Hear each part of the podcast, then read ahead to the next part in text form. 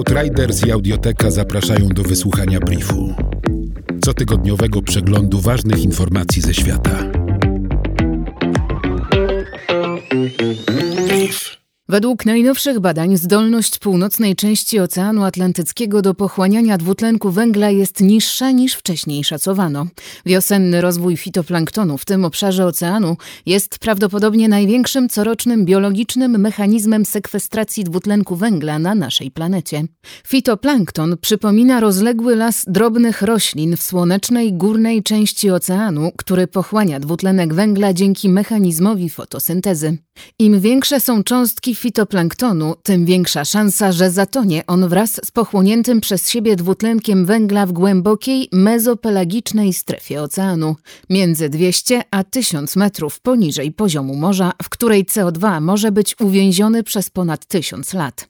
Do tej pory zakładano, że w fitoplanktonie dominują duże okrzemki. Według najnowszych badań najwięcej jest jednak drobniejszych organizmów, np. cyjanobakterii, co oznacza, że pochłonięty przez plankton dwutlenek węgla nie tonie tak głęboko i tak szybko, ani nie pozostaje w głębinach oceanów tak długo, jak naukowcy dotychczas zakładali. Według naukowców oceanicznej faunie i florze można przywrócić dawną świetność w ciągu 30 lat, co pozwoli zapobiec postępującemu przełowieniu i zanieczyszczeniu wód morskich, zniszczeniu wybrzeży, zakwaszeniu i obniżeniu poziomu tlenu w oceanach oraz dewastacji raf koralowych. Badacze twierdzą, że globalne rybołówstwo staje się bardziej zrównoważone, zanika natomiast niszczenie cennych siedlisk, np. trawy morskiej i lasów namorzynowych. Rośnie populacja m.in. humbaka, wydry morskiej w Kanadzie, foki szarej i kormorana w rejonie Morza Bałtyckiego, mirungi północnej i kotika meksykańskiego. Odsetek gatunków morskich uznanych za zagrożone wyginięciem przez Międzynarodową Unię Ochrony Przyrody IUCN spadł z 18% w 2000 roku do 11,4% w 2019 roku.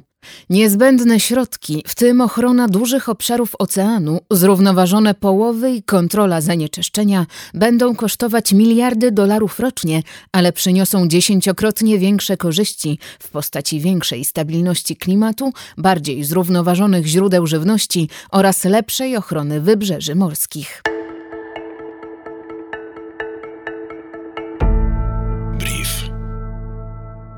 Ksenoboty, żywe roboty będące efektem współpracy informatyków i biologów, to nowe formy życia, które zacierają granice między tym, co cyfrowe, a tym, co biologiczne. Naukowcy wykorzystali do ich budowy zarodkowe komórki macierzyste platan szponiastych. Ksenoboty żyją około tygodnia, żerując na płytkach żółtka, które wypełnia ich komórki. Mają różne kształty i są zaprojektowane przez inżynierów robotyki. Mogą wykonywać szereg działań, na przykład dostarczać lek do guza nowotworowego w ciele pacjenta lub usuwać cząstki mikroplastiku z oceanów. Są programowalne i biodegradowalne. Ksenoboty mogą również posłużyć jako punkt wyjścia do rozważań w dziedzinach biologii, filozofii i etyki. Naukowcy z Uniwersytetu Kalifornijskiego opracowali system sztucznej inteligencji, która może pozwolić na czytanie w myślach człowieka. Badacze obserwowali aktywność neuronów u osób, które mają wszczepione w mózgu elektrody monitorujące napady padaczkowe. Podczas badania pacjenci czytali wcześniej przygotowane teksty. Następnie algorytm uczenia maszynowego przekształcił uzyskane dane dotyczące aktywności mózgu dla każdego wypowiedzianego zdania w ciąg liczb. Aby upewnić się, że liczby odnoszą się tylko do aspektów mowy, system porównał przewidziane dźwięki z małych fragmentów danych dotyczących aktywności mózgu z faktycznie zarejestrowanym dźwiękiem.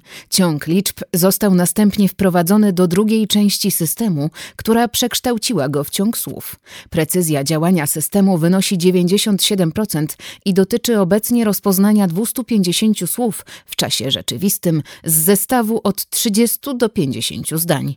W przyszłości metoda ta może pomóc w komunikowaniu się pacjentom, którzy nie są w stanie mówić ani pisać, na przykład osobom z zespołem zamknięcia. Brief Outriders.